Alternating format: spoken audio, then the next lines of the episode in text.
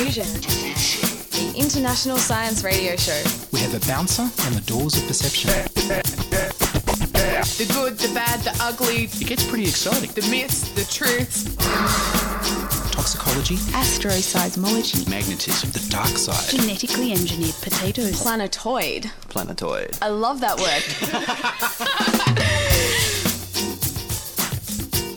Hello and welcome to Diffusion. Sit back and relax while we entrust your brain with weird and wonderful science. I'm Ian Woolf. On this trustworthy edition, Nick Dirks, president of the New York Academy of Sciences, talks about public trust in science. But first, here's news about AI helping people speak their mind.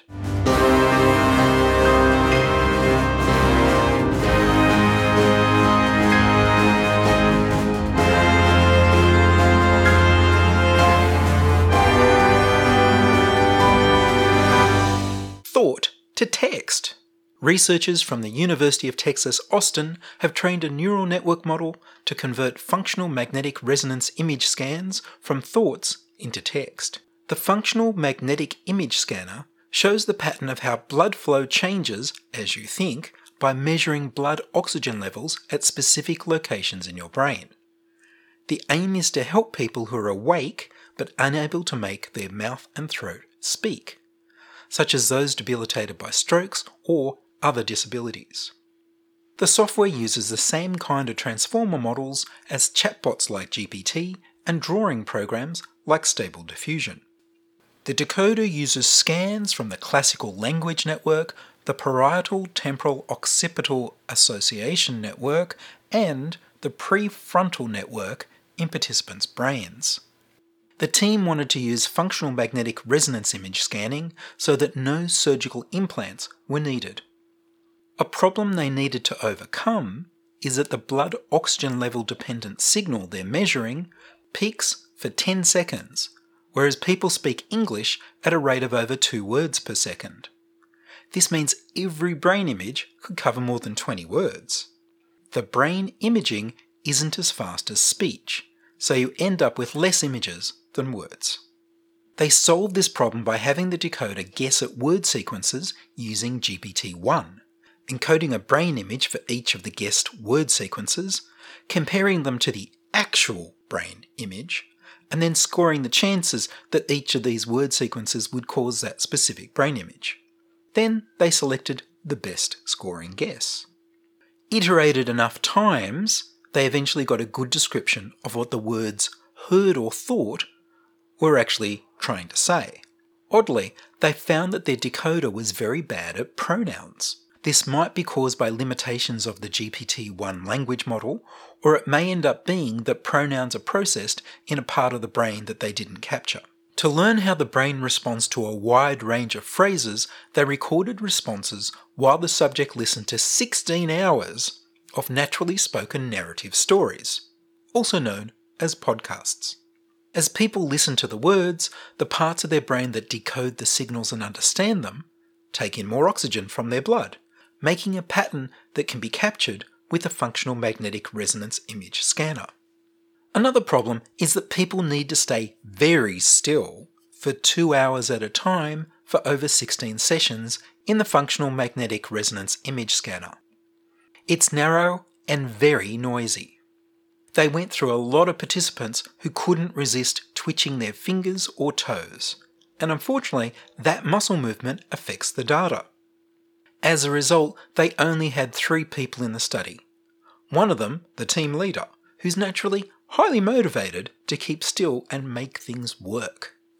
The researchers used audio stories from Modern Love and the Moth Radio Hour for the 16 hours of training data to keep participants interested and focused on the words.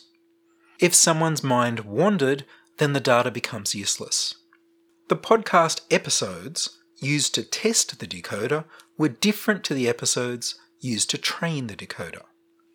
Previous attempts to capture words people are thinking has aimed at decoding information from electrical signals sent to the muscles or the intention to send electrical signals to their muscles by working out the sounds people intended their mouth and throat to make. This only detects a small number of words or phrases that have been flashed on the screen or played into headphones. This decoder is making sense of continuous language. The decoder doesn't work out the precise words you're thinking, instead, it gets the gist of what you meant. A system I reported on earlier this year also used functional magnetic resonance imaging to decode blood flow in the visual regions of the brain as you looked at images or thought about images to reproduce a similar image. This decoder generates sentences that recover the meaning of speech you've heard, speech you've imagined, and even silent videos. In one test, they had participants imagine telling five one minute stories while being recorded in the functional magnetic resonance image scanner, and again outside the scanner, so there would be a transcript of the story for reference. Researchers were able to match up which scanner images corresponded with each story by comparing the word sequences from the decoder with the transcripts of each story. In another test, participants watched four short films without sound while being recorded in the scanner the researchers were able to match up the word sequences from the decoder software with the audio descriptions of the films. Many films come with an audio description of what's on the screen for people with a vision impairment. In the third test, participants were played two stories told by two different speakers at the same time, while being asked to only pay attention to one of the speakers. They were then played the same recording again and asked to switch attention to the other speaker's story. The decoder's predictions were much closer to the story they paid attention to than the story they were ignoring. If you can all too easily imagine police and border guards using these devices on people against their will, then rest assured the researchers are concerned about privacy. They found that the training process requires someone's cooperation and the actual reading process also requires the subject's cooperation. If you don't pay full attention in the training, the decoder can't interpret your thoughts. The researchers found that if the participant was asked to try and stop the decoder from reading their thoughts, that methods like mentally listing off animals, telling us off a different story while the podcast was playing, stopped the decoder working. Doing calculations didn't stop the decoder working. If you move even a little, the decoder doesn't work. If the decoder hasn't been trained on your brain with your cooperation, it won't be able to read anything from your brain images. Here's Jerry Tang, PhD student at the University of Texas at Austin, one of the researchers on the project. I think right now, while the technology is in such an early state, it's important to be proactive and get a head start on, like, for one, enacting policies that protect people's mental privacy, giving people a right to their, their thoughts and their brain data. We want to make sure that people only use these when they want to and it helps them. Yeah, we really want to push for the enactment of policies at like both the government and industry levels to make sure that brain decoding respects the people's uh, mental privacy and agency. Of course, if you're in Guantanamo Bay, or another place where they could force you to stay still in the functional magnetic resonance imager scanner for over 16 hours, then you're already in deep trouble with unreasonable people. The final results are that about half the time, when the decoder has been trained to monitor a participant's brain activity, the machine produces text that closely, and sometimes precisely, matches the intended meanings of the original words. In experiments, a participant listening to a speaker say, I don't have my driver's license yet, had their thoughts translated as, she has not even started to learn to drive yet. Listening to the words, I didn't know whether to scream, cry, or run away. Instead, I said, Leave me alone, was decoded as, started to scream and cry, and then she just said, I told you to leave me alone.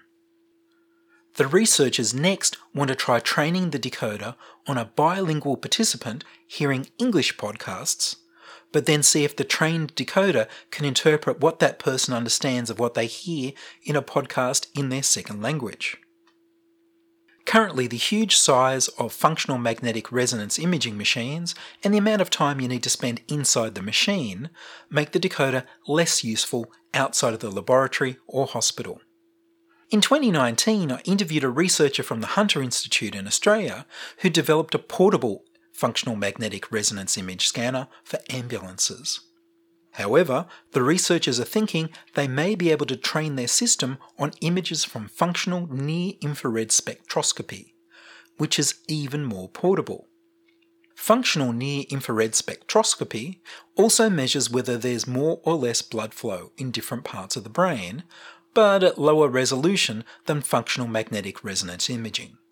The paper was titled Semantic Reconstruction of Continuous Language from Non Invasive Brain Recordings and was published in the journal Nature.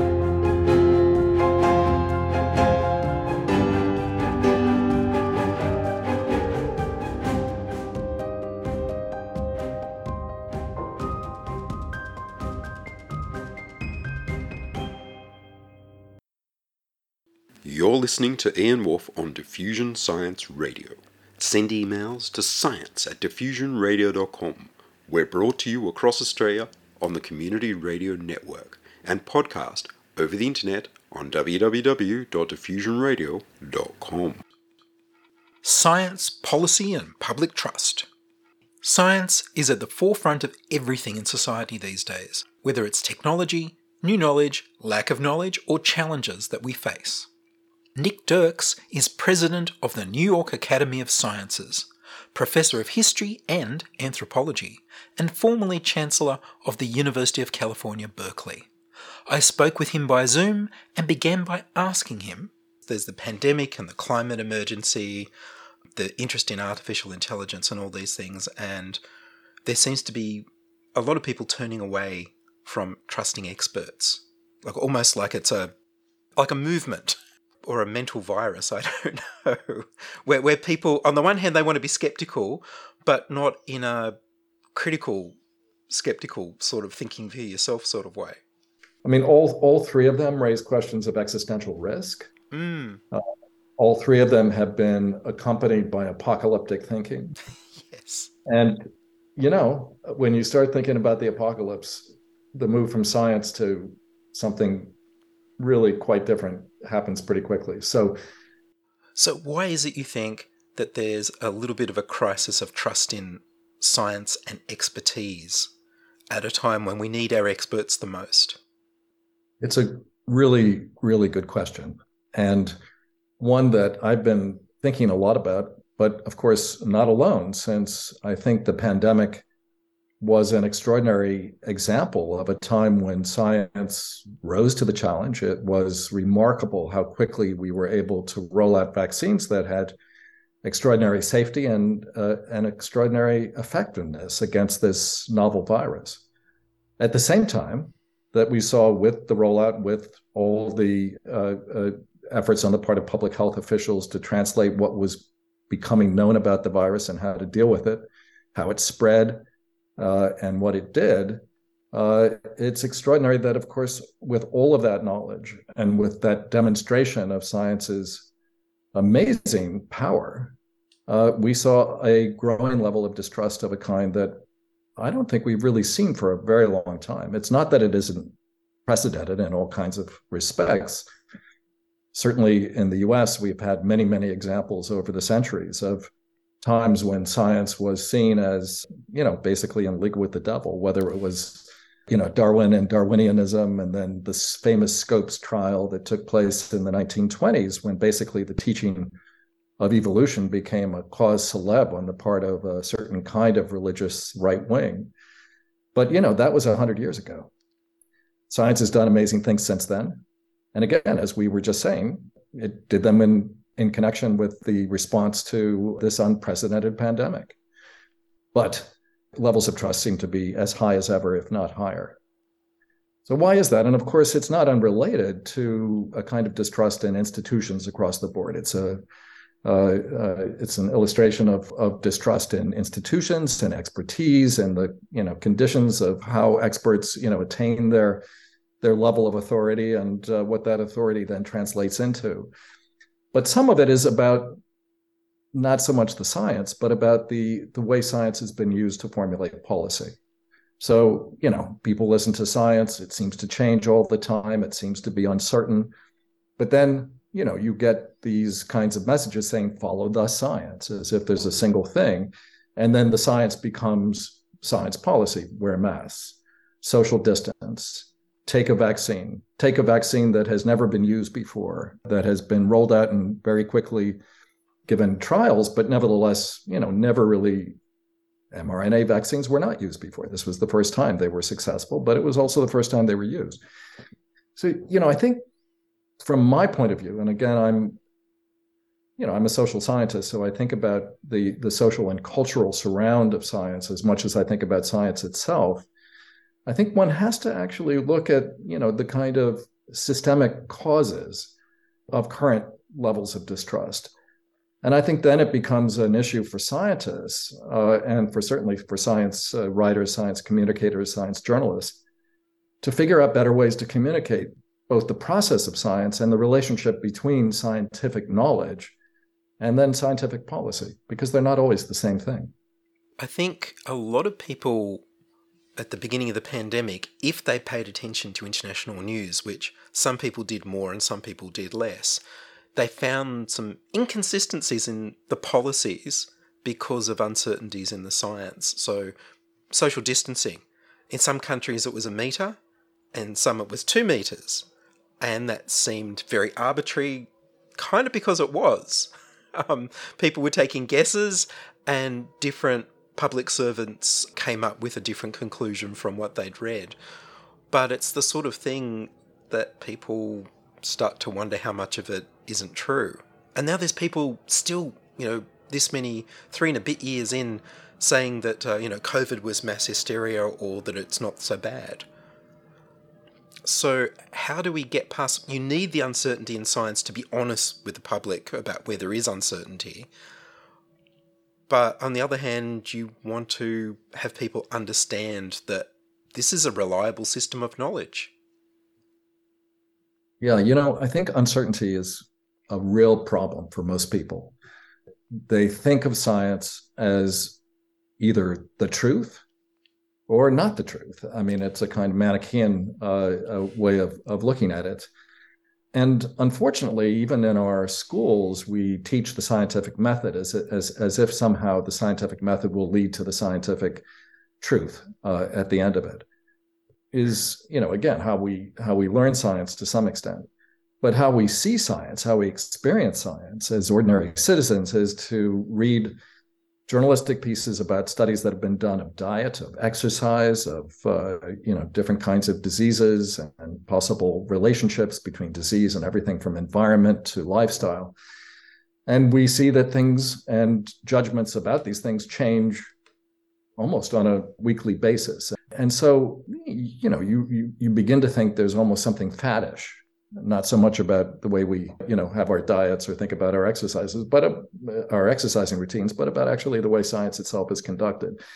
So uncertainty is very difficult to grasp and then to accord the level of authority that we you know direct towards science particularly during times of emergency and at a time of emergency uh, it really is a guess on the one hand, but on the other hand, it's an educated guess and it's a guess that could save lives. And we know that masking did save lives in the early days. And we know that social distancing, whether it was a meter or two or three, slowed the trans- transmission uh, of, the, of the disease, particularly at a time when we didn't know how to treat it and we didn't have vaccines for it. But still, it was it was emerging, it was evolving, it was uh, science in real time and it makes people nervous. It makes all of us nervous. And I think it even made scientists nervous to know as little as they did. And they were, you know, trying to figure out uh, very, very quickly, and again, in not only real time, but in very public view, what this virus was was doing to us and how we might be able to respond to it. So, so again, the the the, the challenge here is to uh, be honest about uncertainty but probably to find better ways to uh, to talk about scientific consensus and and and really focus on on what consensus means. You have a group of experts; they don't all agree, But on certain things, they do come to uh, uh, to to accept a certain kind of consensus view uh, about you know it's better to take a vaccine with all the risks that might be a, a, attendant to it than not to. And uh, you know you can you can look at the charts and you can look at probabilities about you know the vectors of, uh, of disease transmission, or you can look at the relationship between uh, the, vaccinated and the unvaccinated. And, and, every now and then, you see something that really does command uh, your your attention, which is the in this case the vast difference between uh, the the level of seriousness of the disease and outcomes from the disease and whether you were vaccinated or not. Uh, and uh, and that's something I think that you know one has to be able to focus on at the same time that one can accept and acknowledge the extent to which uh, our understandings are emergent. They're constantly being tested. The reason that scientists are often uncertain about things is because the scientific method is about testing. It's actually about experimentation. Now, these are things that scientists know, but we don't always do a very good job of explaining how those relationships really work. Again, in a real-time situation in which, uh, unfortunately, the decisions that you that you make and the educated guesses you you take have really critical implications for individual and collective health.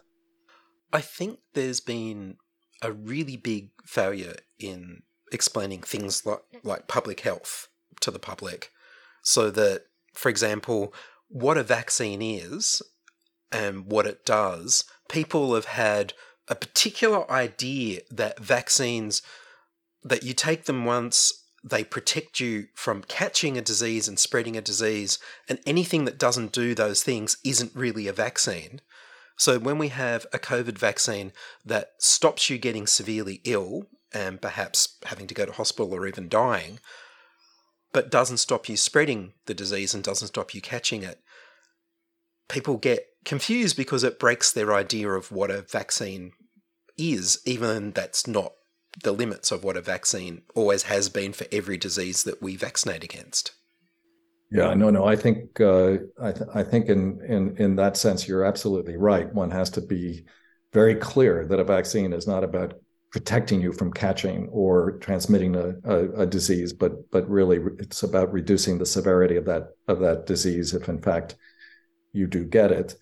But you know, the the the other part here is that something about vaccines really does create, in some instances, public hysteria. The idea about introducing some foreign substance into your body that is going to be, you know, uh, working in mysterious ways to do whatever it is, is something that for uh, almost as long as we've had vaccines has occasioned, uh, you know, very serious reactions in in terms of the history of vaccines, uh, I think the, the, the the miracle that took place very early in my lifetime was the polio vaccine, and uh, you know I was I'm, I'm old enough that uh, you know that I remember taking the first uh, polio vaccine when I was uh, a toddler, but I remember after that being told by my mother I didn't have to worry about going to the swimming pool in the summertime, you know, because she was always worried about uh, you know about the possibility of polio.